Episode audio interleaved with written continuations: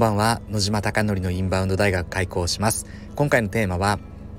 海賊王になるというテーマで話をします。池袋にある焼肉屋の焼肉マフィアは YouTube 講演家の鴨頭義人さんが経営をしております。そこで決勝2000万円の売り上げに回復するために海外のお客様を呼び込もうということで昨年の7月からインバウンドの戦略チームが立ち上がりました。SNS の取り組みインフルエンサーマーケティングホテル営業などありとあらゆることを行っていこうということでうまくいくことうまくいかないことがたくさんあるのでこのスタンド FM ではその取り組みをリアルな声を今の声を届けたいなと思っております。では早速本題です。今回はですね海賊王になるというテーマで話をしましたがまさにワンピースのルフィの名言ですね。海賊王になる。で今回はなぜこんな話をするかというとインフルエンサーマーケティングを行っておりまして池袋というのはどういう場所かというと秋葉原に次ぐアニメの聖地として今どんどんどんどん海外の人たちを呼び込んでおります。そこに焼肉マフィアは位置しているので立地しているのでだからこそそのアニメ×焼肉マフィアの展開で進むことができないかということでつまりうんと、池袋はアニメ好きが来るのでそのアニメ好きの方々に向けてターゲットを設定してでその方々がアニメのキャラクターだったりグッズだったりとかいろんなものを買って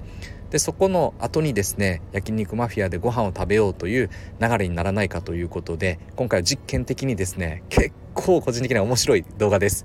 あのボニカさんというステージパフォーマースタッフがですね麦わら帽子をルフィに麹餅さんという方が今回はインフルエンサーとして焼肉マフィアをサポートしてくれたので麹餅さんがですねルフィ役でモニカさんがナミ役ででナミがルフィ助けてみたいなシーンで麦わら帽子をググ任せろみたいなシーンがありますよね有名な。合ってるかな？ごめんなさい。ちょっとアバウトに伝えてます。あのもっと詳しく気になあの知りたい方は調べてください。で、えっと、そういったシーンがあるのでそれをモチーフにしながらオマージュ的な感じで今回は発信をしました。めちゃくちゃ面白いので是非、えー、見ていただきたいなと個人的には思っております。で結果はですね今2日目かな？4.5万回の再生をしていてなんかじりじりじりじり、伸びていってます。で麹餅さん自体は19万人のインフルエンサーでアメリカのユーザーが非常に多いというデータが出てたのでおはこさんと結構似てるデータで年齢層も同じだったのでだから麹餅さんにしようということで麹餅さんにお願いをしております。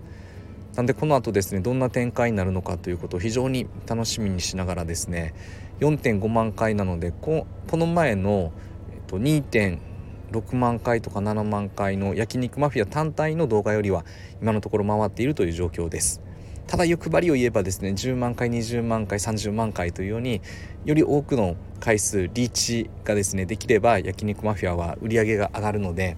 4.5万回だとですねまた試算をしてみようと思っておりますがいくらぐらいになるんだろう。そんなめちゃくちゃ大きな多分売り上げにはならないと思います。多分100万円ぐらいかな。きっと多分そうだと思います。あの2.7万回で計算したら多分50万ぐらいの売り上げだったので多分100万円ぐらいの売り上げに今回はなるんじゃないかなと予測しております。なのでですね今日皆さんに伝えたかったのは改めて皆さんの立地位置している場所はどこでしょうか。そのエリアの特性に合わせてインフルエンサーを選ぶというのは一つかなと思っております。なぜなら店舗型の集客ビジネスは基本的にお客様がその町に来なければその場所に来なければ集客することはできないです。だからこそやらなければならないことは何かというとその町に呼ぶためにその町の良さを生かそうという話です。でその町の良さを生かすことができるような投稿発信をできればですね掛け算的な流れでその町に来る理由とそして今回であれば焼肉マフィアにご飯を食べる理由とが重なるのでそのように掛け算的な発想で発信をすることは大事かなと思っております。ただまあ結果が出ていないので、えっと、偉そうにですね言えないのですが仮説としてはそのような流れで考えてみて今発信をして2日目ですよっていう話でした。なので、まあ、いろんな考え方いろんな失敗ちょっと今失敗に属するんじゃないかなっていう考え方もありますが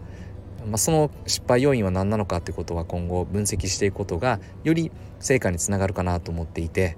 昔はですね昔というのは2ヶ月前3ヶ月前を昔と今読んでた読んだんですが23ヶ月前はですね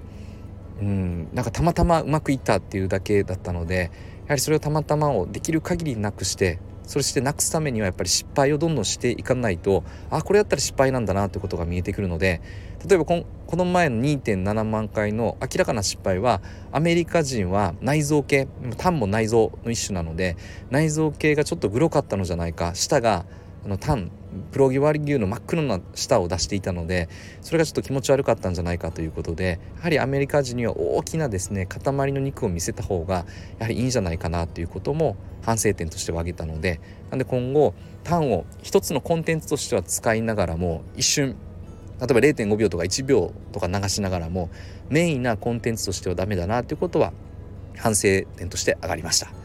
あなたのお店がたくさんのお客様で溢れることを願ってそして焼肉マフィアがより一層海外のお客様にご来店いただきそして日本最高だったよ。本当に焼肉マフィアのおかげでもう日本の旅が豊かになったっておっしゃっていただけるようなお店を目指してこれからも